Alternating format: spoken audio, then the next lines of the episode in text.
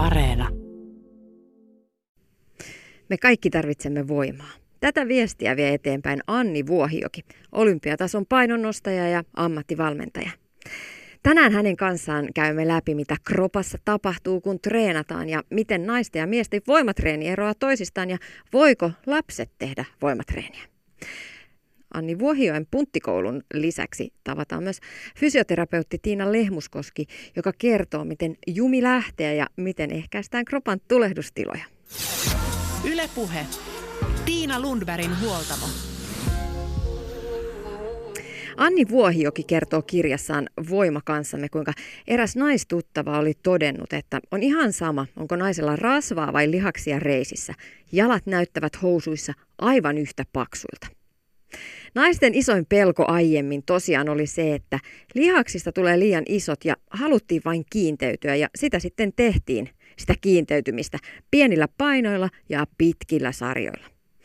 Nyt ovat ajat muuttuneet ja kauas on tultu noista ajatuksista. Nyt nuoret mimmit ovat vallanneet salit ja treenaavat voimaa.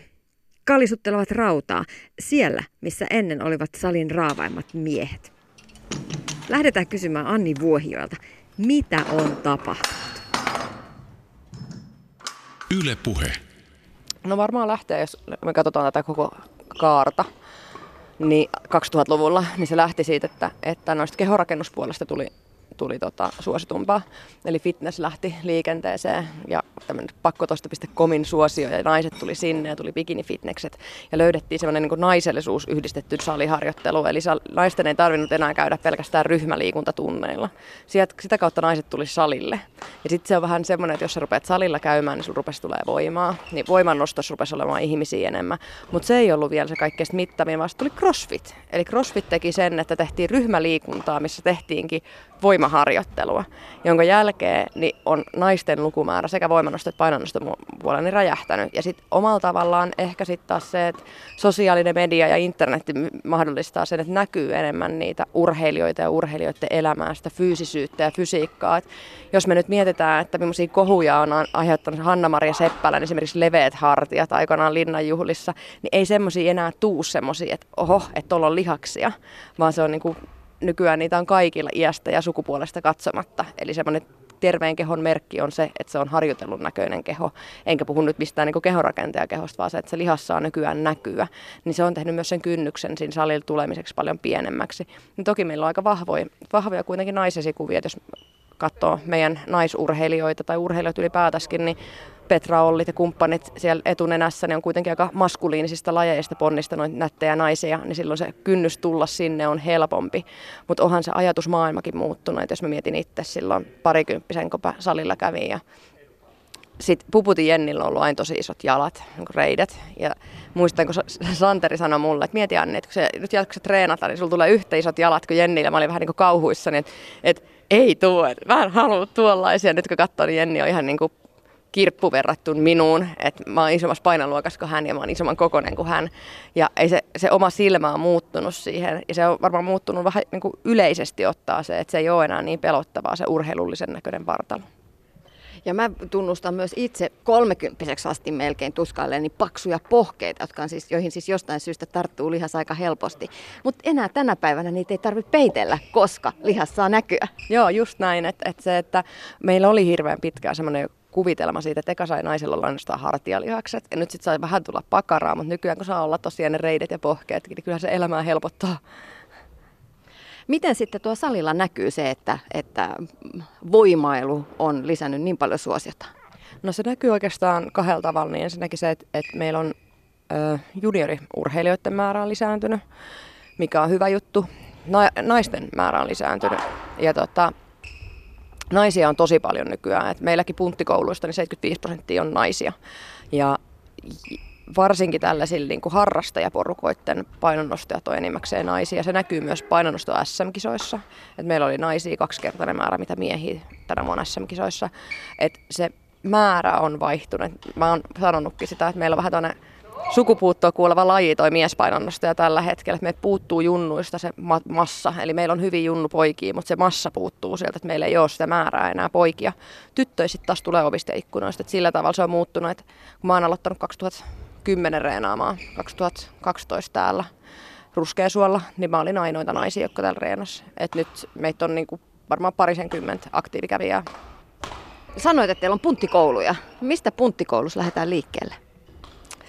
valakyykystä ja takakyykystä. Eli se, että jos me puhutaan ihan olympianostojen oppimisesta, niin me opetetaan aina ensin kyykkytekniikat, valakyykkytekniikat ja sitä kautta niin tempaus esimerkiksi, jos puhutaan tempauksesta lajina, niin tempaus opetetaan aina ylhäältä alaspäin. Eli silloin niitä virheitä tulee paljon vähemmän. Ja sitten sen jälkeen me tehdään vasta seuraavilla kerroilla rinnallevetoja ja ylöstyöntä. Eli lähtökohtaisesti ihmiset, jotka oppii tempaamaan, niin oppii myös tekemään rinnallevetoja. Että me opetetaan yleensä aina ensin just sen takia tempaus. Niin, vaikka se kuulostaisi vähän niin kuin, että ekana, ekana rinnalle veto ja sitten sit mennään vähän vaikeampiin. Joo, mutta siis tempauksen rytmi on samanlainen kuin rinnalle rytmi, mutta niin kuin sanoin, että se on teknisesti vähän haastavampaa. Eli jos sä maltat pilkkoja opetella se tempauksen kunnolla, niin sä yleensä opit myös sillä tekemään ne rinnallevedot. Et sen, takia, sen takia nimenomaan siihen tempaukseen panostetaan alkuun, niin sit sitä kautta vasta siirrytään sen rinnallevedon puoleen. No Anni Vuohiokin, miksi voimaharjoittelu sitten kannattaa? Voimaharjoitteluhan, sitä on tehty hirveä kasa tutkimuksia, että voimaharjoittelulla on eliniän ennustetta pidentävä vaikutus. Ja jos nyt mennään tälle brutaalisti miettimään vaan sukupuolien välisiä eroja, niin esimerkiksi naisilla ää, ikääntymisen myötä tullut tulee lihaskatoa, sitä kautta osteoporoosi, eli reisilihakset suojaa niiltä kaatumilta. Eli, eli tämmöiset lonkkamurtumathan on meidän naisten suurin akilleen kantapää vanhemmalla iällä, mikä johtaa yleensä sairaalahoitoihin ja jopa sinne sitten kuolemaan saakka. Eli ihan, jos tälle brutaalisti ajattelee tämän asian, niin silloin me, meille, meidän tasapainoelimien kannalta niin tosi tärkeä on nimenomaan niiden jalkavoimien hankkiminen meille naisille.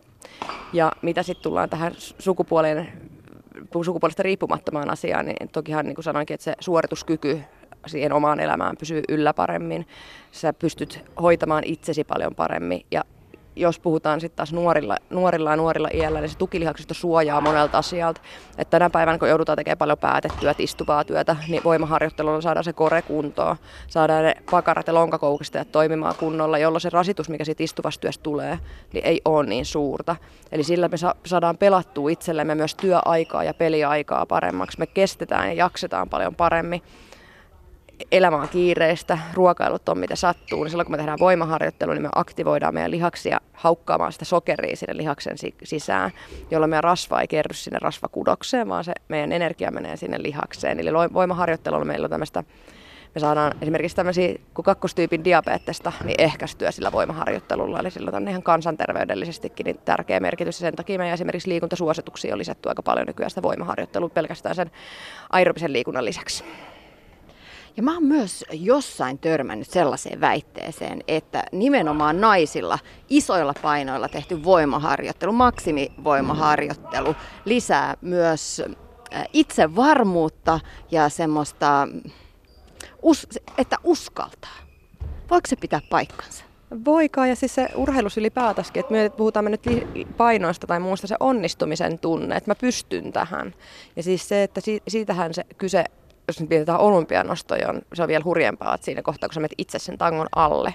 Mutta sama myös takakyykyys, että se, että sä uskallat ja sä kehityt ja sä näet se, että mä pystyn sellaisiin asioihin, mihin mä en ennen pystynyt. Että mulla yksi valmennettavista, joka on joka on jo mastersikäinen urheilija, niin hän sanoi, että hän on kolme-neljä vuotta sitten katsonut, kun tytöt kyykkäs 90 kilolla sarjaa ja mietti silloin, että, tuohon, että hän ei saisi yhtä kertaa tuota kyykättyä. Ja nyt hän kyykkäsi 20 kertaa 90 kiloa että et, niin kuin sanoinkin, että, se, että mä pystyn näihin, mihin muuhun mä, muuhun mä voin pystyä. Että se, että sitä kautta se urheilu, niin mä oon aina ollut sitä mieltä, että urheilus pitää olla tavoitteita. Vaikka se olisi harrastusurheilu, niin siellä pitää olla niitä suorituskykykeskeisyyttä, koska ne antaa sulle eväitä siihen ajatusmaailmaan sun siviilielämässä, että mä pystyn näihin, mä selviin myös tästä, mä jaksan tämän stressin, mä kestän tämän paineen töissä, mä kestän sen, että lapset on kipeänä ja auto on remontissa, niin se, sulla tulee sietokykyä enemmän, koska sä tiedät sen, että sä pystyt asioihin, mihin sä et ole kuvitellutkaan pystyväs. Ja urhe, suorituskykykeskeinen urheilu nimenomaan edesauttaa siinä, että sä rupeat oppimaan ja ymmärtää siitä omasta tekemisestä. Mikä merkitys sitten oikeasti voimaharjoittelussa on valmennusryhmällä? Sitä, että ei mennäkään yksin salille tekemään päivän treeniä, vaan että sulla on ryhmä ympärillä. No se riippuu aika paljon siitä, että mikä tyyppinen urheilija sä Toiset meistä tykkää reenata rauhassa ja yksinään. Ja mullakin on sellaisia reenejä, mitkä mä mielelläni teen yksin. Mutta iso osa reeneistä tehdään tosiaan ryhmässä. se vähän riippuu, että ootko hirveän kilpailuhenkinen. Mä oon itse tosi kilpailuhenkinen, että mähän kilpailen koko ajan mun ryhmäni kanssa. Ja mä saan siitä semmoista niin ylimääräistä pontta. Toki sillä hyvällä porukalla myös, no esimerkiksi tämä aamu. Mä nukuin pommiin, niin kuin tuossa mun tukasta voi päätellä. Ja tota, tuli reenaamaan suoraan aamupalapöydästä, hyppäsin mun fyssarin kyytiin, tulin tänne salille, niin tossa oli noita joka kesäsi meillä on näitä kesäiset jääkiekkoilija ihmiset on reenaamassa, niin he heitti heti ensimmäisenä aamulla, että onpas kiva, että kun mua on näkynyt puolentoista viikkoa, että sä olit täällä, niin sulla tuli sellainen olo, että sä oot tervetullut. Ja se on niin kuin tosi tärkeä itselle, että sulla tuli sellainen olo, että vitsi hei, että täällä on näitä hyviä tyyppejä, jotka jaksaa naureskella ja katsoa mun reenejä ja kannustaa. Ja se on sama niin kuin meidän niin ylipäätänsä mun reeniryhmässä, eli meidän omassa porukassa, kenen kanssa mä käyn reenaamassa, niin sä tiedät sen, että ne on ihan aidosti joka kerta jännittää ja onnellisia sun nostojen kanssa teet sä sitten Suomen ennätystuloksia tai teet sä niitä sun omia ennätyksiä. Eli meilläkin niin on tärkeämpi se, että me tuetaan sitä ryhmässä toistemme tekemistä. Et meillä on tosi laidasta, meillä on nuoremmat on 14-vuotiaat ja vanhemmat on 54-vuotiaat. Että et meillä on ihan laidasta laitaa, mutta jokaisella meillä on nämä omat peikot ja suorituskyvyt ja muut, miten me tehdään ja kiinnitetään huomioon. Niin se on ihan yhtä tärkeää, se ryhmä on ammattiurheilijana mulle kuin sille mastersurheilijalle, joka on reenaamassa Mastersia SM-kisoihin. No jos puhutaan ihan harrastajista, ruuhkavuosia ikä, elävistä ihmisistä, jotka, jotka harrastaa tai haluaisi harrastaa voimaharjoittelua. Mikä ero on sitten, että hankkiutuuko personal trainerin pakeille vai, vai hankkii valmentaja, liittyy valmennusryhmään? Tosi hyvä kysymys. Mä itse asiassa mun kirjassa, jos olet lukenut sen läpi, niin mainitsenkin tästä asiasta, että PT on aina sellainen henkilö, joka tsemppaa sua siihen tekemiseen tuo sitä ehkä sitä hyvää mieltä, niin valmentaja yrittää ottaa susta se maksimisuorituskyvyn irti. Ja se ei aina ole välttämättä edes kauhean kaunista. Eli siis se, että valmentajana meillä on tavoite, meillä on pitkäkestoinen maali. Että se, että vaikka personal trainerilläkin on yleensä tavoite se, että on painonpudotusryhmiä ja muut vastaavaa, niin meillä saattaa olla esimerkiksi viiden, kuuden vuoden tavoite, mitä ruvetaan rakentamaan. Valmentaja on pakko huomioida esimerkiksi sen perheen, niin kun se on ruuhkavuosista, niin se tuoma rasitus siihen reeniohjelmaan ja harjoitusohjelmaan.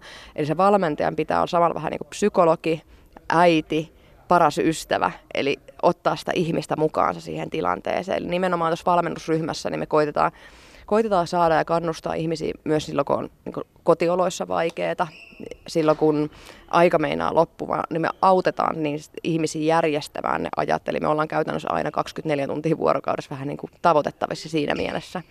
Että se ero siinä on, että personal trainerin, sä tuut sille tunnille, sä oot siinä tunnin ja sitten näette viikon kahden päästä. Niin valmennusryhmässä niin se on vain pieni osa on sitä, se harjoittelu, vaan se koko muu paketti, mitä sitä ihmistä tulee mukaan mä just juttelin, juttelin tota, yhden meidän urheilijoiden kanssa, ja kun hän sanoi, kun hän on tosi huono käynnistämä maanantai aamuisin, niin me vaihdettiin se systeemi niin, että hän tekee voimareenit maanantaisin, tekniikkareenit tiistaisin. Ja se palaute, mitä häneltä tullut, että nyt kun se kroppa on ruvennutkin toimimaan, niin se valmentajan pitää pystyä jatkuvasti mukautumaan siihen, että mihin se urheilija on menossa. Se, että onko kysymyksessä huippuurheilija, niin kuin mulla on valmennusporukka, vai onko kyseessä sitten taas ihan harrastelija, niin sille ei ole mitään merkitystä, jos sillä harrastelijalla on tavoitteena esimerkiksi se, että hän haluaa vaikka nyt 200 kilon takakyykyn, niin silloin sinun pitää siihen suunnitella, mitä sä etenet siihen, mitä sä teet siinä. Se ei riitä enää siinä, tai riittää, jos sulla ei haittaa se, että tavoite ja suorittava. Mutta jos sä ihan tosissaan lähdet johonkin tavo- tavoitteisiin ja pyrkimyksiin, niin silloin se valmentajan läsnäolo on tosi tärkeä, koska se valmentaja luo myös sitä uskoa ja se rakentaa sitä sun itseluottamusta koko pakettiin siihen hommaan.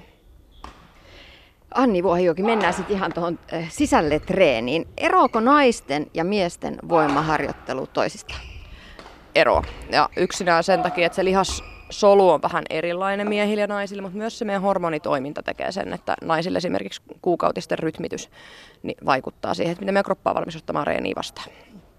Toinen, mikä on se, niin palautumisajat on erilaisia, koska naisten irtiottokyky on heikompi, mitä miehillä oli. Naisilla sarjamaksimit lähestyy ykkösmaksimiin. Sitten taas kun miehillä saattaa olla isojakin käppejä sillä, että vaikka kakkosmaksimista ykkösmaksimiin.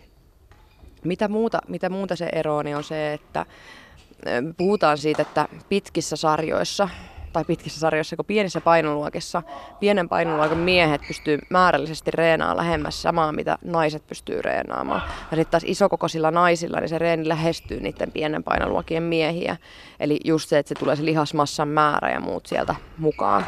Ja toki sitten on semmoisia, että jos me mietitään rakenteellisesti, lantio on leveämpi naisilla, yläkroppaa heikompi, hartiat on leveämmät miehillä, niin ne pitää huomioida siinä voiman tuotossa, eli kaikki kulmat ei sovi miehille ja naisille. Eli eli pitää ottaa huomioon myös sitä puolta siinä. Sitten henkinen kantti, mikä sitten taas osittain on se meidän kasvuympäristö, ystäväpiiri ja sitten niin kuin sanoinkin, että nämä endokrinologiset asiat niin vaikuttaa siihen, että millainen se minäkuvan muodostuminen, niin kuin sanoit, että naiset, naiset varsinkin niin miettii, että mä en pysty tai mä en uskalla, niin miehillä ei ole kasvanut oikein kaikilla semmoista suorituskykypelkoa, niin semmoiset asiat pitää huomioida siihen. Eli käytännössä esimerkiksi harjoitellessa, niin jos sulla on hirveän arka naisnosteja, niin sun pitää rakentaa sitä itseluottamusta myös valitsemalla semmoisia reenejä, mitkä tukee sitä itseluottamusta. Eli silloin niitä onnistumisen tunteita pitää saada siinä reenissä. Sitten taas kun mä oon sellainen huithapeli, että mua ei kauheasti kiinnosta, mitä mä siellä reenissä teen, koska mä rakennan sitä mun omaa itseluottamustani vaan se mun kuvitelman mukaan. Niin mulle esimerkiksi sit se epäonnistuneet nostot ei nakerra sitä itseluottamusta samalla tavalla, niin sen takia mun reeniohjelma voi olla semmoinen Annin näköinen. Että siinä pitää just huomioida myös tämmöisiä asioita, että myös niitä psykologisia tekijöitä. Niin ja sitten jos puhutaan miehistä, niin aika monilla toi liikkuvuus on miehillä heikompi kuin naisilla. On joo, ja varsinkin niin ylänkropan liikkuvuus on heikompi. Et, et, tota, se tekee varmaan se, että yleensä miehet, jotka tulevat punttikouluun, niin he on käynyt pitkään salilla itsenäisesti, tehnyt penkkipunnerusta, hauiskääntöjä ja muut vastaavia, jotka tekee sen, että se kropan, tai yläkroppa on mennyt jumiin. Ja silloin meidän lajiliikkeet, jos puhutaan olympianostoista, niin se on tosi haastavaa. Jos sun kroppa ei liiku, niin tehdään niitä lajiliikkeitä. Nyt on muutama kertaa mainittu olympianostot. Avataan Anni Vuohioki tässä vielä tarkemmin kuulijoille se, että, että mistä liikkeestä silloin puhutaan. No olympianostot eli painonnosto varsinaisesti, niin siihen kuuluu tempaus ja työntö. Eli tempaus on se liike, kun otetaan lattiasta tanko kiinnostaa suorille käsille suoraan. Ja työntö on se, missä käännetään eka tanko rinnalla ja työnnetään ylöspäin. Et sit lisäksi me mainittiin tuossa voimannosto, niin voimannosto eroaa siis lajiliikkeen, että voimannostossa on takakyykky, penkkipunnerus ja maastaveto. Sä Anni voimailun lisäksi opiskelet lääketiedettä. Nyt on hyvä sit päästä syvemmälle ihan, ihan lääketieteen näkökulmasta lihaksiin. Miten lihas rakentuu? No lihas koostuu lihassoluista ja sitten ne lihassolut, eli se on se pienin yksikkö, niin siellä lihassolun sisällä on vielä pienempiä yksiköitä, mutta se ei ehkä tälleen niin kuin kuluttajan näkökulmasta on hirveän tärkeänä. Sitten sen lisäksi niitä lihassoluja, niin ne lihassolut muodostaa lihassolukimppuja. Ja lihassolukimput muodostaa sitten varsinaisesti ne lihakset. Ja jokaisen näiden yksiköiden välillä on kalvoja, eli solun ympärillä on kalvoja, niiden lihassolukimppujen ympärillä on kalvoja, ja sitten lihaskalvot muodostaa sen yhden lihaksen. Eli käytännössä ne meidän kaikki hermoradat ja verisuonet menee niissä lihaskalvoissa, minkä takia se liikkuvuus ja monipuolinen liikunta on tärkeää. Eli meidän, meidän tota, voimaharjoittelun tehtävänä on kasvattaa sitä lihassolun kokoa, milloin vähän se joutuu ne, ne hermost ja ne joutuu ne verisuonet puristuksiin sieltä siitä treenistä. Eli kun sä käyt tekee voimaharjoittelua, se solu kasvaa, se lihas kasvaa, niin sen takia sun pitäisi, meidän pitäisi myös käydä tekemässä sitten peruskuntoharjoittelua, eli sitä aerobista liikuntaa, jolla me saadaan taas se verenkierto parannettua, sieltä kuona-aineet liikkumaan. Eli siksi pelkkä saliharjoittelu ei riitä, ei kuluttajalle eikä tälle painonnostajallekaan. Lihaskalvot mainittu. Nythän on ollut tosi muodikasta ja trendikästä harrastaa äh, rullailua, eli rullaillaan erilaisilla rullilla niitä lihaskalvoja. Kuinka tärkeää se sun mielestä on? Vitsi, kun te tietäisitte, kuin huono mä tekee lihashuolta. Siis mä oon laiskin lihashuoltamaan itse, että mä en ihan hirveästi itse jaksa siihen panostaa. Osa syy on se, että se on mun työtä. Eli siis kun mä työkseni nostan painoa, niin kaikki äh, lihaksiin liittyvät asiat niin mä teen ne salilla. Että se, mitä mulla jää kotiin, niin sitten se jää tekemättä yksinään, siksi että mä tarvitsen vapaa-aikaa. Put, putkirullailusta kahta koulukuntaa. Niitä, joiden mielestä ne, se on tosi hyödyllistä. Mutta lihasfaskia on itsessään ihan superjäykkä. Eli se ihan hirveästi se faskia peny. Ja siihen ajatellen, niin sillä putkirullaamisessa se varsinaisesti faskiaan olisi hirveästi merkitystä. Mutta se, mitä mihin se auttaa, niin se auttaa niihin verisuoniin, jotka siellä kiertää, niin auttaa siitä pumppaamaan sitä kuonainetta sieltä pois ja parantamaan sitä verenkiertoa ja auttaa siis siinä näkökulmassa siitä palautumaan. Se auttaa venyttelyssä, eli putkirulliin sä voit käyttää myös muulla tavalla kuin pelkästään sitä faskia käsittelyä, mutta se ongelma on se, että monet ihmiset esimerkiksi rullailee liian aggressiivisesti, milloin ne verisuonet katkee siellä. Eli siinä tulee sellaisia mikrovaurioita sinne faskian sisään, eli lihaskalvon sisään, jolloin se ei ole enää hyödyllistä. Eli tämä on vähän semmoinen asia, että kohtuudella kaikkea. Ja sitten tulla vielä seuraava asia, että jos jollekin ihmiselle esimerkiksi se putkirullaaminen tuntuu siltä, että mä käytän siis semmoista putkirullaa, missä se nipukoita. Eli ne menee sitten lihaksen sisään, että se ei ole enää mitään faskia rullaamista, vaan se, että se se hieroo sitä lihasta. Niin se, että jos mun, musta tuntuu siltä, että siitä on apua, niin vaikkei siitä mitään apua olisikaan, niin siitä on apua mun henkiselle minälle, koska mä rauhoitun siihen, että nyt mä oon venytellyt. Eli urheilu ja kehon tuntemus on aika moninainen juttu, että me voidaan puhua siitä pelkästä tieteestä, mutta sitten tulee myös se se subjektiivinen kokemus siitä. Ja se on myös siinä tavalla tärkeä, koska se saattaa laskea meidän stressi, stressikynnystä ja aloittaa sen palautumisen ja hermosto rauhoittuu, niin silloin siitä on myös hyötyä siihen varsinaiseen urheilusuoritukseen, vaikka se niihin faskioihin ei auttaisikaan. Maailma paranee puhumalla. Näin painottaa olympiatason painonnostaja ja ammattivalmentaja Anni Vuohioki. Jatketaan edelleen kehon huollolla. Seuraavaksi kysytään fysioterapeutti Tiina Lehmuskoskelta, mitä on lihasjumi ja miltä jumissa oleva lihas tuntuu? Yle puhe. No lihasjumi äh, kuvaa sitä, kuinka lihas on kipeä tai jäykkä ja se äh, tulee yleensä treenaamisesta. Se voi tulla tuollaisesta to- äh, liikunnan treenaamisesta tai sitten esimerkiksi toisenlaisesta pitkäaikaisesta treenaamisesta, kuten vaikka tietokoneella pitkään olemisesta. No sitten jos tuntuu, että lihakset on jumissa, hartioita jomottaa tai reidet ja pakarat on kireänä, niin, niin, niin millä se helpottuu? Treenillä, levolla, venyttelyllä vai hieronnalla? No oikeastaan kyllä suosittelisin käyttämään ihan noita kaikkia. Ja sillä tavalla, että, että tietenkin helpoimmasta päästä voi aloittaa, eli semmoisella itsenäisellä ää, venyttelyllä ja voi itsekin tehdä hierontaa ja sitten jossain kohtaa sitten hankkiutuu ammattilaisen pakeille sitten hierottavaksi. No miltä tuntuu sitten ihan konkreettisesti hierojen tai fyssarin käsissä kireä tai jumissa oleva lihas? Millainen se on? No se tuntuu sellaiselta kovalta ja jäykältä ja joustamaton on ehkä sellainen paras sana kuvaamaan, että verrattuna sellaiseen lihakseen, joka sitten toimii optimaalisesti ja normaalisti, niin se on semmoinen pehmeä ja sitä pystyy niin sanotusti helposti muokkailemaan. Et kun sitten taas jumissa oleva lihas on, on sellainen, että se ei oikein vastaa välttämättä siihen käsittelyyn, että, että voi olla, että siellä on vähän semmoinen kova vaste koko aika vaan omaa kättä vasten. Urheilija ja tervettä päivää näe, se lause toistuu monien kuntoliikkujienkin parissa. Liikunta tekee hyvää, mutta myös erilaiset kolotukset saattaa lisääntyä varsinkin keski Mistä kuntoilija sitten tietää, että treenin jälkeinen kipu on niin sanotusti hyvää kipua?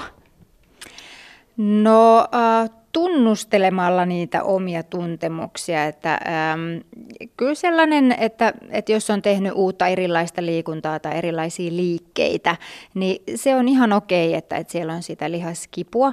Äh, ja se on semmoinen äh, pari-kolme päivää, kun se on normaali, että niitä on. Mutta sitten tietenkin, että jos se jatkuu, että aletaan puhua jostain viikosta, niin kyllä sitten jo kannattaa niin tota, äh, hakeutua sit ammattilaisen pariin. Ja ja kysellä sitten vähän, että mistähän tämä saattaa johtua. Kuntoilijat törmäävät usein myös erilaisiin tulehdustiloihin, esimerkiksi jossain olkapäässä tai lantion seudulla tai, tai kyynärpäässä. Tenniskyynärpää on tuttu diagnoosi tänä päivänä. On ollut ehkä vähän jumia ja sitten sitä on paranneltu treenaamalla ja kipu on jäänytkin vaivaamaan pidemmäksi aikaa. Miten tällaisia tenniskyynärpääoireita tai, tai hartiaseudun olkapääoireita niin, niin voi välttää? No niitä pystyy välttämään juurikin kuuntelemalla sitä omaa kehoa. Eli äh, siinä kohtaa, kun alkaa tulla sellaisia merkkejä, että, että vähän alkaa kolottaa tai jälleen tuntuu tuolla olkapäässä, niin siinä kohtaa sitten äh, muuttaa sitä treeniä, että oletettavasti ainakin keventää sen rasituksen osalta ja sitten lisätä jonkinlaista liikkuvuusharjoittelua sitten sen nivelen alueelle. Millä konstein sä Tiina Lehmuskoski itse pidät erilaiset kolotukset poissa? No äh, huolehtimalla, että kun on käynyt treenaamassa, niin huolehdin, että mä syön heti sen treenin jälkeen, että saan hyviä rakennusaineita sitten lihaksille. Ja sitten sitten teen kyllä oikeastaan melkein päivittäin nyt kun mietin, niin päivittäin teen jotain liikkuvuusharjoittelua tai venyttelyä. Ja äh, sitten äh, muistan myös itse käydä ammattilaisella huollattamassa, koska vaikka itsekin tässä niin tota, tietää aika hyvin omaa kehoa, mutta on, on kyllä oppinut tässä matkan varrella, että, että aina ei itse tunnista semmoisia, mitä toinen näkee siitä ulkopuolisena, kun tarkastelee, että, että sieltä voi löytyä erilaisia jumeja, mistä en ollutkaan tietoinen. Ylepuhe. Tiina Lundbergin huoltamo. Näin totesi fysioterapeutti Tiina Lehmuskoski. Jatketaan jälleen Anni Vuohioen kanssa Ruskeasuon palloiluhallin lehtereiltä. Anni opiskelee oman uransa ja valmentamisen ohella lääkäriksi. Ja nyt mennään syvälle lihaksen ytimeen. Mitä lihaksessa oikein tapahtuu, kun sitä treenataan? No riippuu vähän, mitä me tehdään, niin se venyy ja se supistuu. Ja kun se lihas venyy ja supistuu, niin se käyttää energiaa. Se lihas vähän hajoaa siitä. Eli käytännössähän jokainen voimaharjoittelu niin vähän rikkoo sitä lihasta ja sitten se rakentuu uudestaan. Ja sitten me tarvitaan niitä rakennusaineita sinne, eli siellä pitää olla energiaa, eli meidän pitää syödä proteiineja, että me saadaan aminohappoja, ja sitten meidän pitää syödä hiilihydraatteja, että me saadaan sitä sokeria sinne lihakseen. Ja meillähän itse asiassa lihas- ja rasvakudos on ne ainoat, jotka kerää sitä sokeria ja maksa, mutta siis käytännössä, että, mikä, mitä että, että me saadaan sitä sokeria siirrettyä, niin se menee joko rasvaa tai se voi mennä lihakseen. Ja kun me harjoitellaan, niin meillä aukeaa sellaiset reseptorit, minkä avulla se sokeri pääsee sitten sinne lihakseen. Ja se ei sieltä lihaksesta koskaan tule pois, ne menee kaikki käyttöön. Eli siitä, sen takia voimaharjoittelu onkin painohallinnan kannalta tosi kätevää. Se sitten siitä, niin siis tarkoittaa. Siis käytännössä niin me venytetään meidän lihasta, me supistetaan meidän lihasta, me rikotaan sitä lihasta siinä voimaharjoittelussa ja muissakin harjoittelussa se perustuu siihen. Kestävyysharjoittelussa taas niin sitä lihasta ei rikota, vaan sen lihaksen kykyä käyttää sitä energiaa hyväksi ja käyttää aerobisia ja anaerobisia energianlähteitä, niin me parannetaan sitä. Että voimaharjoittelussa me niin kuin panostetaan siihen, että me hajotettaisiin niitä mikrosäikeitä sieltä lihaksen sisältä, että ne joutuisi rakentumaan uudestaan, jolloin lihas vahvistuisi. Ja samalla kun me tehdään voimaharjoittelua, jos me tehdään sitä maksimivoimaharjoittelua, mistä puhuttiin sitä, että mitä se auttaa niille ihmisille tulevaisuudessa, niin se voimaharjoittelu lisää meidän, meidän hermostopäätteiden määrää Eli se, että meillä on olemassa olevia hermostopäätteitä, mutta me ei käytetä kaikkia niitä, kun me harjoitellaan. Eli voimaharjoittelulla me opetellaan sytyttämään vähän niin kuin useammat lamput siellä lihaksessa, kun me harjoitellaan. Eli käytännössä siis se, että meillä on enemmän voimaa, mitä me pystytään käyttämään. Kun me tehdään voimaharjoittelua, niin me totutaan käyttämään isompaa potentiaalia niistä meidän lihaksista. Eli meillä on paljon hermosäikeitä, jotka hermottaa useampaa lihasta. Ja kaikki hermosäikeet ei ole kerralla toiminnassa, Eli me, että kun me harjoitellaan voimaharjoittelua, niin meidän hermosto oppii käyttämään isompaa potentiaalia sieltä lihaksesta. Ja sitten kun niitä lihaksia säännöllisesti treenataan, päästään tähän superkompensaatioon, josta on viime vuosina vasta ruvettu myös kuntoilijoiden keskuudessa puhumaan. Joo, eli, eli superkompensaatio on jo kauan urheilijoiden käyttämä järjestelmä, missä kikkaillaan vähän sillä, että mennäänkö ylirasituksen puolella vai mennäänkö kehityksen puolella. Jotta tavallisten ihmisten ei tarvitsisi taas hämmentyä, että mitä sitä superkompensaatioa tehdään, niin siihen on pari kultaista keskitietä. Ensimmäinen kultainen keskitie on se, että sulla pitää viikkorytmissä olla sekä lepopäiviä että kovia päiviä. Se on yksi tärkeä juttu. Viikkojen välillä sulla pitää olla progressiota. Progressio tarkoittaa siis sitä, että sun pitää nostaa rautojen määrää. Eli jos yksinkertaisesti ajateltu niin, että sä teet tällä viikolla penkkiä 5 vitosta 50 kilolla, niin ensi viikolla sun pitäisi tehdä 5 vitosta vaikka 55 kilolla. Tämä on progressio. Ja se, että alku pitäisi olla sen verran maltillinen, että meille ei tule seinä vastaan heti toisessa reenissä. Jokainen harjoitus pitäisi olla vähän kovempi kuin edellinen. Ja sen takia se kevyt päivä, eli kun me lähdetään jumilla me lähdetään hakemaan sit kropista, kropasta enemmän tehoa irti. Noustaan kaksi askelta, kolmas pitää ottaa taaksepäin. Ja se, että onko se kaksi vai kolme reeniä, milloin se taaksepäin otetaan, niin se riippuu sukupuolesta, se riippuu iästä ja se riippuu sitten urheilijasta. Mutta käytännössä niin, että eka noustaan muutama askel siinä kohtaa, kun meillä lähtee se hermostoväsyminen ja se käyrä alaspäin, niin me otetaankin se kevyt päivä. Ja sitten me ei olla täysin palautuneet, mutta me aloitetaan reenaamaan uudestaan se uutta syk- sykliä, jolloin me päästään pikkasen korkeammalle siinä meidän vuoressa, mitä me oltiin edellisellä kerralla. Se on niin käytännössä superkompensaatio näin yksinkertaisesti selitettynä. Mutta sitä ei voi tehdä määrää sen enempää. Et sen takia se harjoitusrytmitys on tosi tärkeä. Ihmiset hirveän helpolla reenaa useita viikkoja samalla reeniohjelmalla, jolloin meidän keho adaptoituu. Ja kun meidän keho adaptoituu, niin se kehitys rupeaa hidastuu sieltä. Sen takia meidän pitäisi vaihtaa sitä reenisuunnitelmaa. Ja meidän pitää pitää kevyt viikkoja ja kevyet viikot mahdollista, että me voidaan aloittaa se saman suunnitelman uudestaan. Ja sitten meidän pitää vaihtaa koko suunnitelma tasaisin väliä. Ja naisilla se on semmoinen kolmesta kahdeksaa viikkoa, mitä pystyy tekemään niin kuin progressiivista nousua. Naisilla kevyt viikko ei tarjolla koko viikkoa. Miehillä niin yleisesti ottaen niin mä käytän ohjelmoinnista 2-4 viikon syklejä, eli kaksi kovaa, yksi kevyt, jos on ikää jo enemmän. Kolme kovaa, yksi kevyt on semmoinen niin aikuisurheilija, eli junnuilla voidaan ottaa neljä viikkoa kovempaa ja yksi kevyt viikko siihen väliin. Miksi naisilla rytmitetään eri tavalla kuin miehillä? Se naisten irtiottokyky on erilainen. Naisten lihaspaine häipyy nopeammin kuin miehillä, eli se ei pysy semmoinen niin nesteytynyt pumpattu lihas siellä niin pitkään, jolloin me joudutaan kiusaamaan sitä lihasta pidemmän aikaa. Eli naisilla se hermostollinen vaste ja kestää kauemmin ja me pystytään nousemaan pykäliin, koska ne pykälät ei ole niin isoja. Eli miehet pystyvät ottaa isoja harppauksia, me naiset joudutaan astumaan vähän pienemmillä askeleilla, niin sen takia ne meidän syklit on pidempiä, mitä niin miehillä sitten on. Hermotuksesta on puhuttu paljon viime vuosina. Se on noussut monen, monenkin urheilijan, sekä kestävyysurheilijan että, että muiden lajien urheilijoiden suussa semmoiseksi termiksi, mitä käytetään, että nyt oli hermotus vähän pielessä. Lisäksi puhutaan myös esimerkiksi lasten ja nuorten, tai lähinnä lasten voimaharjoittelussa siitä, että silloin kehitetään vo- hermostollista voimaa, ei niinkään lihaksen kokoa tai, tai maksimi, maksimivoimaa. Mitä se hermotus on ja mitä on hermostollinen voima? Siis jos me mietitään, että miten meidän elimistö toimii. Meillä on aivot ja sitten meillä on pikkuaivot. Pikkuaivot säätelee hienomotorista liikettä. Esimerkiksi tempaus on hienomotorinen liike. Meidän pitää oppia se, se meidän tempaus niin hyväksi, että meidän aivot ei joudu sitä tekemään, vaan pikkuaivot ohjaa sitä. Ja se liikerata tulee selkärangasta, eli meillä lähtee käsky, ja meidän elimistö tietää, että mikä on seuraava käsky. Käskyllä mä tarkoitan sitä, että sieltä hermorangasta, meidän lähtee siis selkärangasta lähtee kimppuja, ne menee niihin lihaksiin. Ne pystyy, menee kahteen suuntaan se sähkö siellä, ne menee lihakseen ja sitten lihaksesta poispäin. Lisäksi siinä on kaikkea tuntohermoja ja niin poispäin, mutta keskitytään niihin lihaksiin nyt. Niin käytännössä meidän hermo, hermostollinen harjoittelu tarkoittaa sitä, että me opitaan sitä liikerataa sinne selkärankaan, jotta meidän aivot ei joutuisi miettimään sitä. Eli ottaa, sä pystyisit miettimään kauppalappua samalla, kun sä teet tempauksia. Niin se vaatii sen, että sä oot oppinut sen hermostollisesti toteuttamaan polkupyörällä ajaminen. Että sä mietit, että nyt mä vaihdan vaihdetta, nyt mä poljen sitä, pysyykö mä pystyssä, kun sä osaat sen jo. Ajat autoa. Niin et sä siinä autoajassa mieti, että miten mä tämän vaihteen laitan silmään, vaan sun kroppa tietää, mitä se on tekemässä. Niin taitoharjoittelussa niin meidän pitäisi saada se sama asia. Siihen tarvitaan niitä hermoja.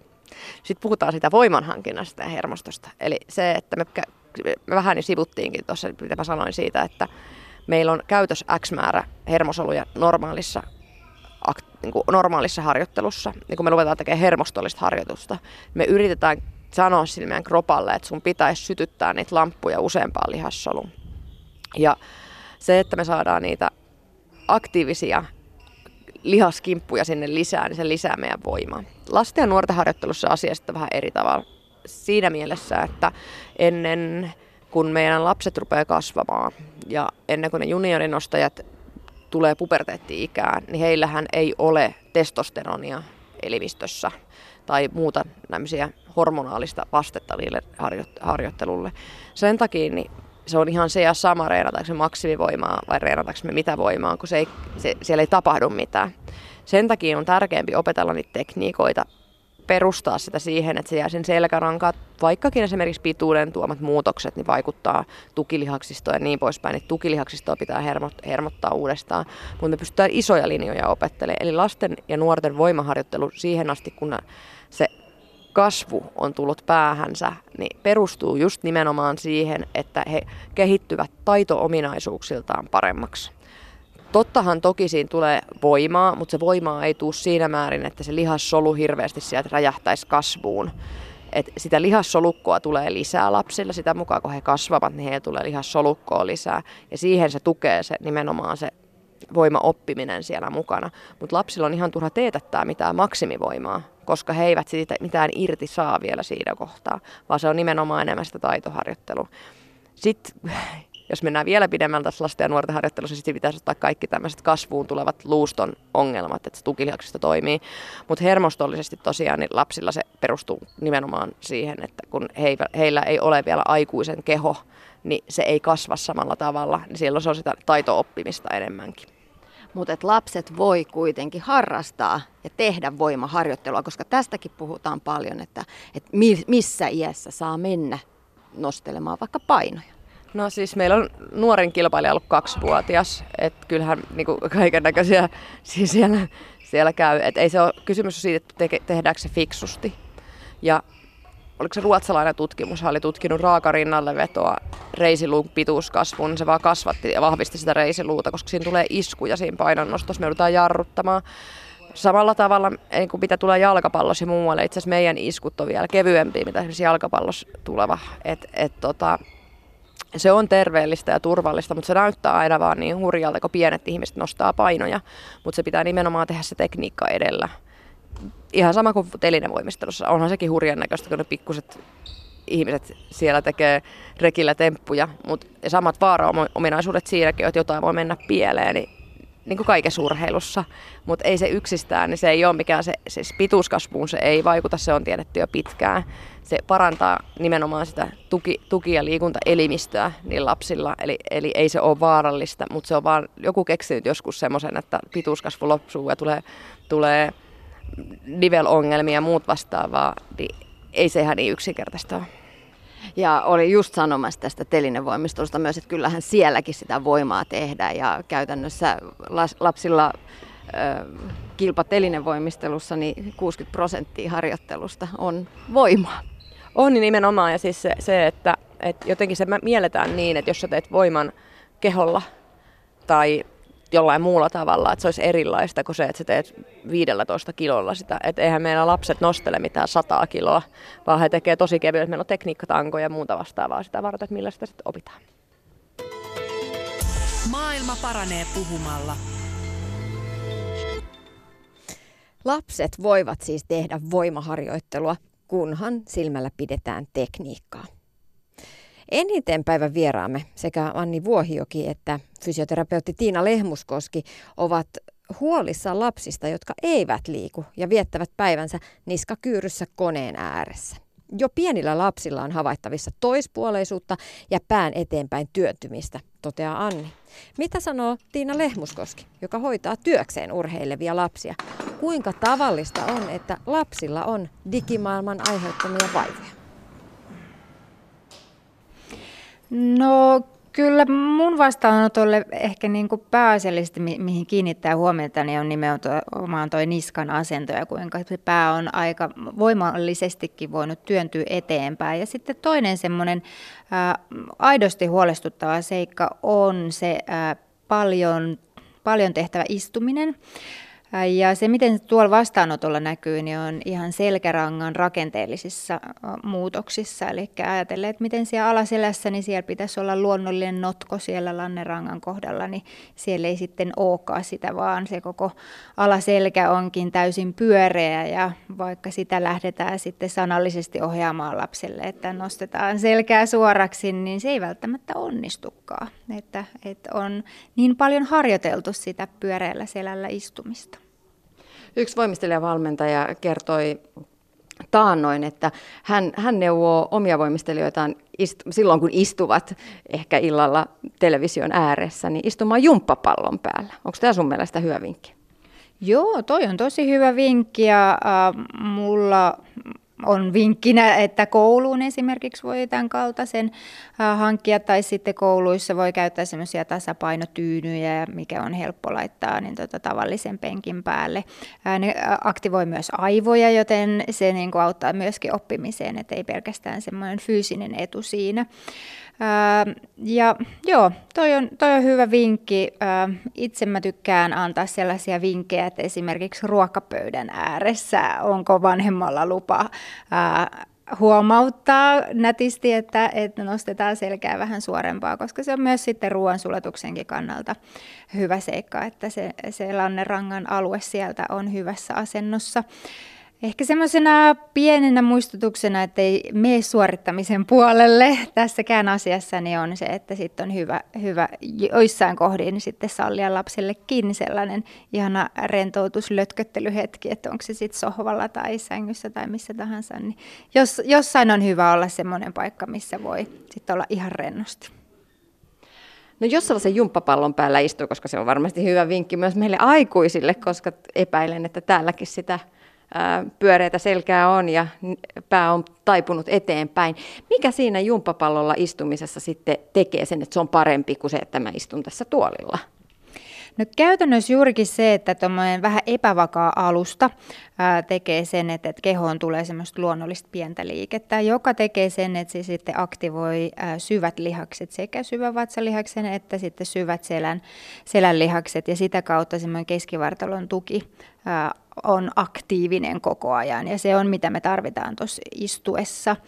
Että, että toi on niin pääasiallisesti. Ja sitten ää, ajatellen silloin, kun ää, tuolissa tai pallossa, kun pallon päällä istuu, niin siellä ei ole selkä nojaa, niin silloin se selän asento noin yleisesti on ehkä vähän helpompi pitää suorempana.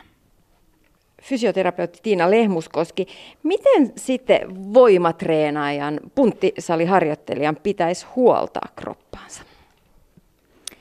No äh, käytännössä samoin periaatteen kuin äh, muidenkin liikkujo, liikkujien.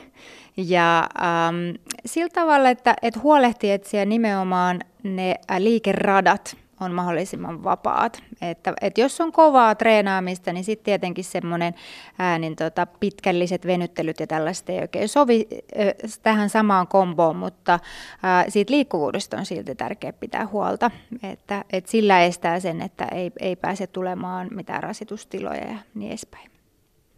Tiina Lehmuskoski, lopuksi vielä kolme hyvää huoltavaa liikettä voimaharjoittelijalle. Mikä olisi ensimmäinen?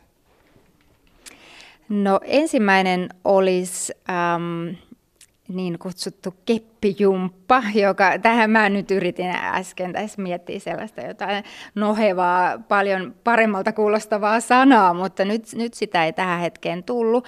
Ähm, että se ehkä ei niin kuin sanana kuulosta niin hirveän houkuttelevalta, mutta äh, sen, sen kepin kanssa äh, tehdessä niin pystyy kyllä avaamaan tosi hyvin ylävartaloa, ähm, jumppaamaan selkä, selän kiertoja auki ja niin edespäin. Et se on, se on monipuolinen tämä yksi, yksi väline. Ja harjan varsi käy vallan mainiosti. Toinen hyvä huoltava liike voimaharjoittelijalle. No puhuttiin tuosta, että, että kuinka äh, on tarpeen saada semmoisia niin perusliikkeitäkin voimaharjoittelijan, niin äh, syvä kyykky – olisi ehdottomasti, ää, koska salillakin kun katsoo, ja että, että porukka tekee hienosti kyykkyharjoittelua, niin monellahan se jää kiinni se, se tekeminen siitä liikkuvuudesta, että, että ei itse asiassa pääse tarpeeksi alas kyykkyyn.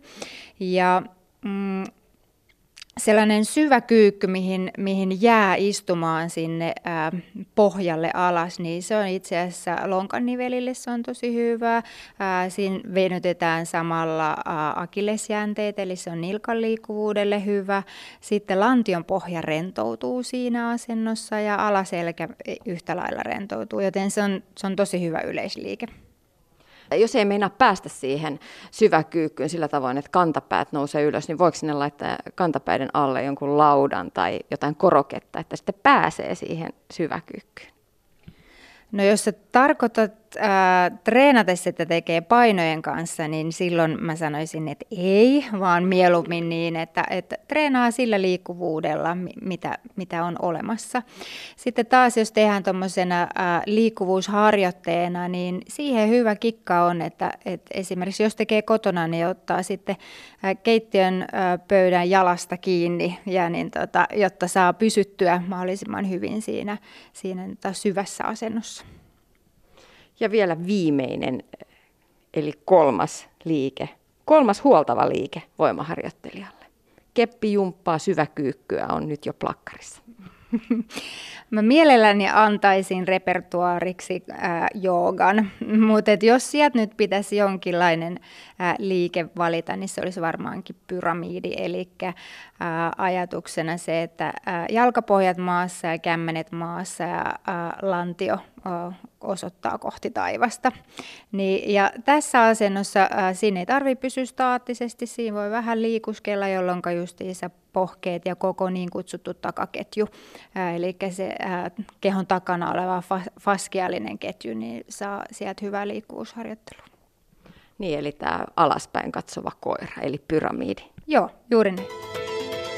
Maailma paranee puhumalla. Huoltamon lopuksi palataan Anni Vuohioen juttusille. Me kaikki olemme yksilöitä ja erimuotoisia. Toisilla on pitkät, ohuet lihakset, kauniit solakat sääret ja toisille tulee herkästi muhkeat lihakset. Hormonitoiminta toki vaikuttaa miesten ja naisten eroihin, mutta miten muuten? Kuinka yksilöllistä on voiman tarttuminen?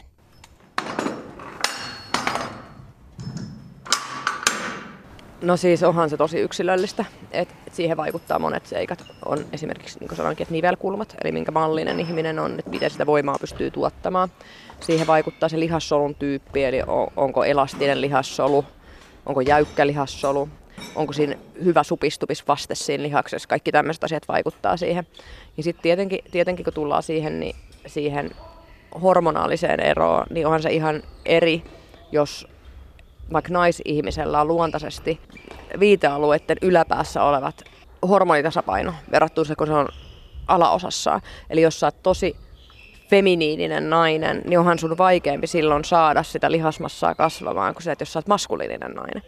Ja sitten taas sama asia miehillä, että jos, jos mies saa hirveän helposti lihasmassaa ja on semmoinen jämäkkä tietyllä tavalla, niin sitten onhan se helpompaa se voimankasvatus kuin semmoiselle ihmiselle, joka onkin kevytrakenteisempi. Ei, en sano, että niin kuin kaikki me ihmiset pystytään kasvattamaan meidän omalla tasolla voimaa, mutta kyllähän esimerkiksi jos me puhutaan painonnostosta tai vaikka sit painista, niin kyllähän niihin lajeihin semmoiset ihmiset eksyy, kenelle se voima helposti tarttuu, koska eihän siinä mitään järkeä olisi, että sä haluat olympiaurheilijaksi painonnostossa ja sun on tosi vaikea saada voimaa lisää. Eli siinä on nimenomaan tämmöiset, niin kuin sanoin, että mekaaniset ja sitten hormonaaliset erot siinä, miten se, sit, se kroppa lähtee kehittymään.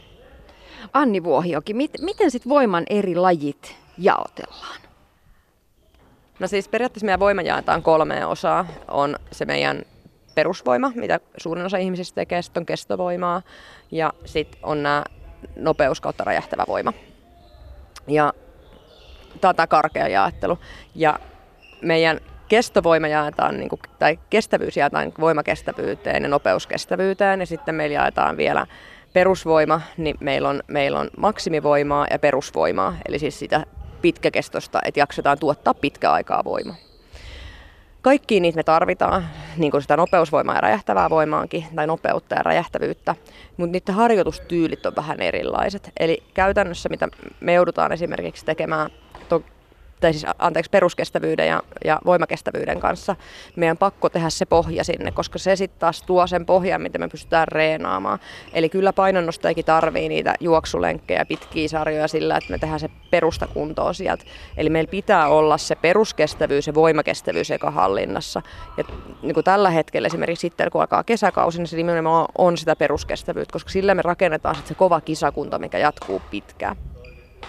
Sitten kun se ollaan saatu rakennettua, niin riippuen siitä, että kuinka huonossa jamassa se on, että kuinka pitkä se rakennuskausi on, niin voidaan siirtyä sen perusvoiman puolelle. Eli siihen kuuluu se varsinainen perusvoima, missä ruvetaan sitten herättelemään, että kun me ollaan hermotettu niillä kestovoiman, saatu sitä lihasta kasvamaan, saatu liikeradat kuntoon, saatu hapeuttokyky hyväksi siellä lihaksessa, me ruvetaan hakemaan sitä varsinaista lihaksen rikkomista ja massaa sinne lisää. Niin se tulee siinä vaiheessa ja sitten meillä tulee maksimivoima. Ja sitten kun me ollaan saatu vielä se maksimivoima hommattua, niin siitä me päästään sen nopeuden puolelle. Eli se nopeusvoima on nimenomaan, tai nopeus ja räjähtävä voima on sitä, että miten nopeasti me saadaan tuotettua se meidän maksimaalinen voima. Ja painonnosto on nimenomaan siitä hauska laji, että me käydään siinä ne kaikki kolme osahaaraa läpi.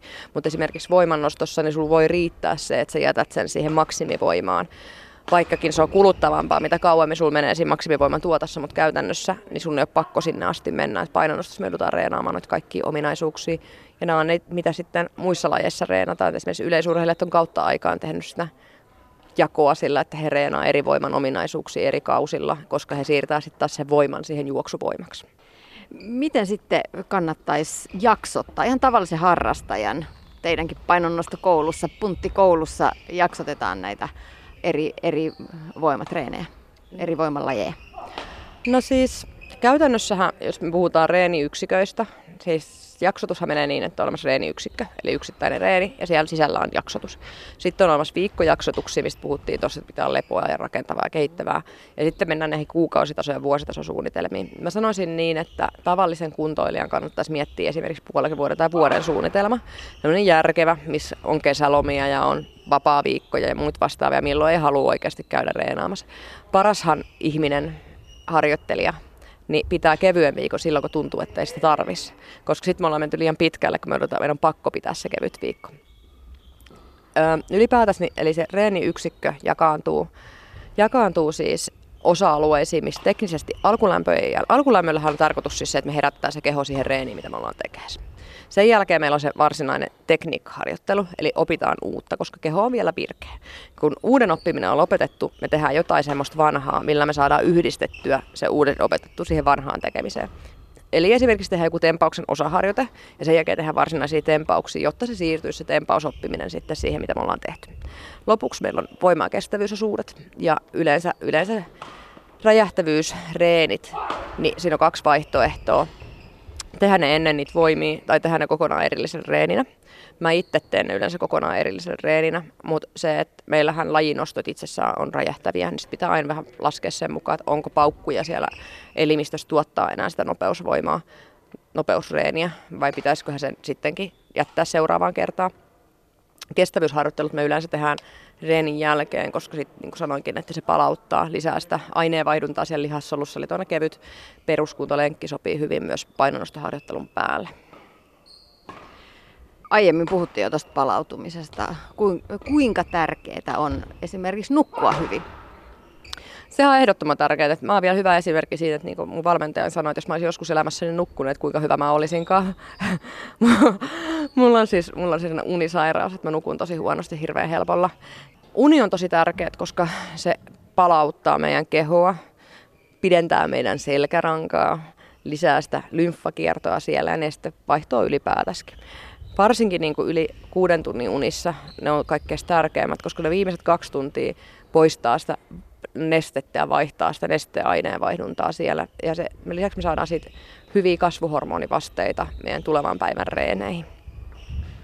Uni on myös tärkeä sen takia, että se antaa meidän aivojen aikaa palautua, eli me jaksetaan keskittyä siihen harjoitteluun, eli unen määrällä me pystytään vähentämään esimerkiksi loukkaantumisriskiä harjoittelussa. Se on myös painohanlinnan kannalta niin yksi tärkeimpiä asioita, koska sieltä tulee ne meidän insuliinivasteet ja yöpaastot ja muut, mitä me tarvitaan sit siihen varsinaiseen painohallintaan. Jos puhutaan vielä sitten tavallisten harrastajienkin ongelmista, kuinka, kuinka tyypillistä on sitten tällaiset selkävaivat? No siis selkävaivat, kaikilla on selkävaivoja. Eli kun mä pidän punttikoulua, niin meillä joka toisella on vastauksensa, että mulla on polvet kipeät, mulla on selkä kipeä. Mä en pysty, mä en pysty tekemään kyykkyä, että mulla sattuu selkää. Ja mä en pysty tekemään maastavetoja, kun mulla sattuu selkää. Ja mä en pysty menemään kyykkyyn, koska mulla on polvet kipeät. Ne on ne yleisemmät, mitä mä kohtaan selkävaivat, varsinkin tänä päivänä, kun me ollaan siirrytty enemmän ja enemmän päätetyöhön, niin lonkakoukista ja jäykkyys, pakaran toimimattomuus, niin rasittaa sitä alaselkää ihan liikaa. Ja silloin, kun meille tulee sinne alaselkään painetta, niin se rupeaa olemaan ensin lihasperäistä kipua, josta se siirtyy sitten nikamakipuun. Eli kun meidän ranka, tai selkälihakset rupeaa väsymään, ne ei jaksa enää kannattaa sitä selkää, niin se menee sinne luuston puolelle. Sama homma, mitä meidän polvikivut, että polvikivut lähtee aina ensin siitä, että siellä on, no, ei, jos se siellä on traumaa, niin yleensä siellä on vääriä liikeratoja. Etureisi on liian kuormittunut, eli kun etureisi on liian kuormittunut tai jumissa, niin se vetää sitä patelan kautta, niin sitten meidän polven liikerataa vääräksi. Ja kun meidän polven liikeratasta tulee väärä, niin se rupeaa kulumaan se polvi. Sitä kautta tulee niitä polviongelmia. Eli se, että me saataisiin ajoissa huolettua se meidän keho toiminnalliseen kuntoon, niin me saataisiin aika moni vamma paremmaksi. Sen takia toi selkä, selkäasia on myös mielenkiintoinen, että silloin kun takakyykyt maastaverot on oikein tehtynä, niin ne nimenomaan rasittaa tasaisesti sitä kehoa, jolloin se selän hallinta paranee, jolloin yleisesti se selän, puhutaan taas niistä kuona-aineista, eli kaikki siis se jumi ja jäykkyys, mitä sinne on jäänyt, niin me saadaan liikettä sinne lisää, jolloin ne selkäkivut yleensä helpottaa. Ja hyvä vatsalihasten hallinta on siihen päällä niin tosi tärkeä, eli useat meistä kiinnittäkää kaikki nyt kotona huomiota. Useat meistä nojaa kylkiluihin tosi vahvasti. Eli me ollaan notkoselällä, nojataan kylkiluihin, jolloin alaselkä on koko ajan jännittynä, jolloin me vatsalihakset ei toimi ollenkaan. Se osa syy on sitä, että kun se meidän lonkan koukistaja on niin juminen, niin siitä tulee semmoinen akuankkamalli, niin koittakaa kotona sitä, rupeatte keskittyä siihen, että käännätte ne kylkiluut vähän niin kuin sisään, eli jännitätte kylkiluilla pallean tiukaksi, jolloin saatte koren toimimaan, saatte selän pystympään, niin se selkälihakset saa vähän lepoa siinä päivittäisessä tekemisessä. No sitten jos otetaan vielä toinen, toinen tällainen ongelmakohta tyypillisellä äh, harrastajalla, lapojen aktivointi voi olla myös aika hankalaa, varmastikin liittyen juuri siihen työskentely, päätetyöhön työskentelyasentoon. Joo, siis surullisinta mun mielestä katsoa se, että kun mä jumppautan aika paljon tai vedän punttikouluja myös lapsille ja nuorille, niin heillä näkyy se hiirikäsi siellä jo. Ja heillä näkyy ryhdissä se kännykkäryhti. Ylipäätänsä niin se päätettyä nimenomaan tekee, että meidän hartiat roikkuu koko ajan. Meidän pitäisi saada, ylipäätänsä luonnollisesti, luonnollisesti ihminen rupeaa kääntää hartioita eteenpäin. Painonnostossahan me joudutaan pitää hartioita takana. Eli ei lapoja yhdessä, mutta me opitaan jännittämään se niin, että meidän rintaranka on suora mulle tyyppivika siis se, että mulla on liian suora rintaranka, koska painonnosto tekee sen, että mun rasittuu sit rintaranka enemmän, että mä saisin nimenomaan olla sillä päätteellä vähän enemmän selkäköyryssä. Mutta jos me katsotaan kautta linjan istuvassa työssä olevia ihmisiä, niin heille nimenomaan tämmöinen taka-akselilla harjoiteltu aktiivisuus sinne olkapääseudulle, parantaa sitä ryhtiä, vähentää sitä rasitusta. Ja kun meidän pää painaa niin paljon, niin jos se meidän rintaranka pysty kannattaa sitä päätä, että se pää roikkuu siellä edessä, niin sehän rasittaa tosi paljon niskaa ja hartiaseutua lapoja pitäisi uskaltaa aktivoida, että erinäköiset roikunnat ja ruvet löytämään sitä, että miten se lapa menee yhteen, miten se ulkonee, miten sä viet lavat eteen, miten sä nostat niitä lapoja ylös. Eli me osataan käyttää yleensä ainoastaan ainoastaan horisontaalisessa suunnassa sitä meidän lihasta, eli edestä taakse. Mutta kun meidän pitäisi saada se liikkumaan myös niin kuin vertikaalisesti, eli alhaalta ylös ja ylhäältä alaspäin se lapa, niin tämä on se ongelma. Ja sen takia, kun meillä on vain se horisontaalinen liike, sekin on yleensä vaan eteenpäin, niin sieltä puuttuu kokonaan se taakse ylösvienti. Kaikkein yksinkertaisin on se, että opettaja tekee passiivisen aktiivisen roikunnan. Eli roikkuu passiivisesti leuvopetotangos. Ja sitten lähtee sieltä pelkillä lavoilla ilman, koukistaa käsiä, niin jännittämään ne lavat sieltä. Niin ne löytää ensimmäisen kerran ne lavat. Sitten sitä kautta niin rupeaa tekemään samat asiat, että punnertaen. Esimerkiksi niin, että kyynärpää nojassa, niin tiputtaa lavat rinko rinnan alas ja sitten nostaa rinnan ylös. Eli saisi se, myös se taaksepäin tulevan voiman tai energian sieltä. Anni Vuohijoki, loppuyhteenvetona tälle keskustelulle. Mikä sun mielestä on voimailun, painonnoston, voimaharjoittelun ydin? Se, että tangon päässä on aina tilaa, eli ei ole semmoista tilannetta, että sä olisit täysin valmis. Eli se on sellainen loppuelämän projekti, että vaikka iän myötä voisi tulla maksimivoimat vastaan, se pystyy aina tekniikkaa ja osaamista parantamaan ja oppimaan sit kehosta uutta. Että se on ehkä se siistein juttu ja meidän lajin ydinosaamisalue. Ylepuhe. Tiina Lundbergin huoltamo.